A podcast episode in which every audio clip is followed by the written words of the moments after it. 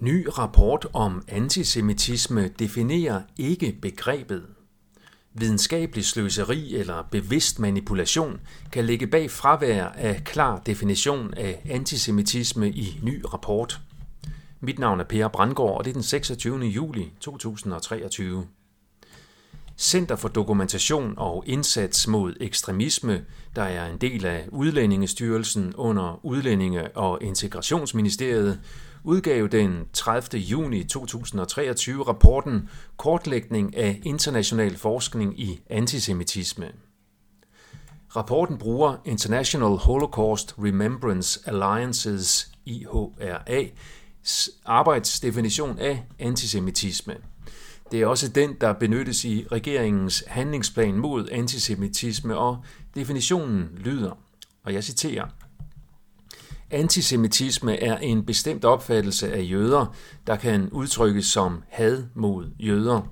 Retoriske og fysiske former for antisemitisme rettes mod jødiske og ikke-jødiske enkeltpersoner og eller deres ejendom, samt institutioner og religiøse samlingssteder, der tilhører jødiske samfund. Citat slut. Det interessante ved denne definition af antisemitisme er, at den faktisk slet ikke definerer, hvad antisemitisme er.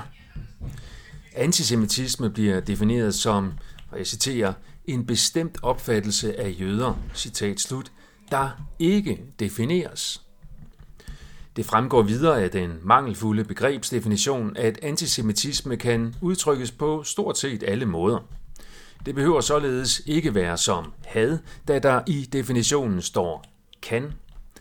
Den udefineret adfærd, der også kan være i form af ytringer, det vil sige retoriske former, behøver ifølge den elendige definition ikke engang være rettet mod jøder, i det definitionen omfatter både, og jeg citerer, jødiske og ikke-jødiske enkeltpersoner. Citat slut. Rapporten giver sig ud for at være en faglig rapport. Det er et fundamentalt princip inden for samfundsvidenskab, at man skal levere en klar og utvetydig definition af de begreber, man bruger.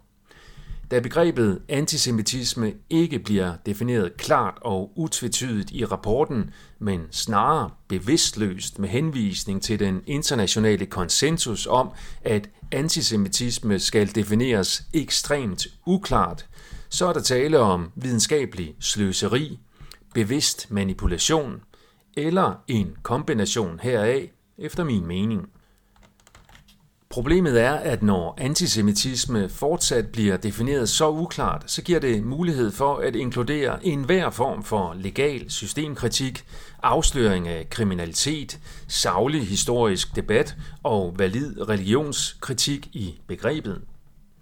Begrebet kan dermed misbruges til at rette fokus væk fra relevant debat og efterforskning og i retning af det udefinerede fænomen antisemitisme, som folk bare føler er forkert, uden at vide hvorfor.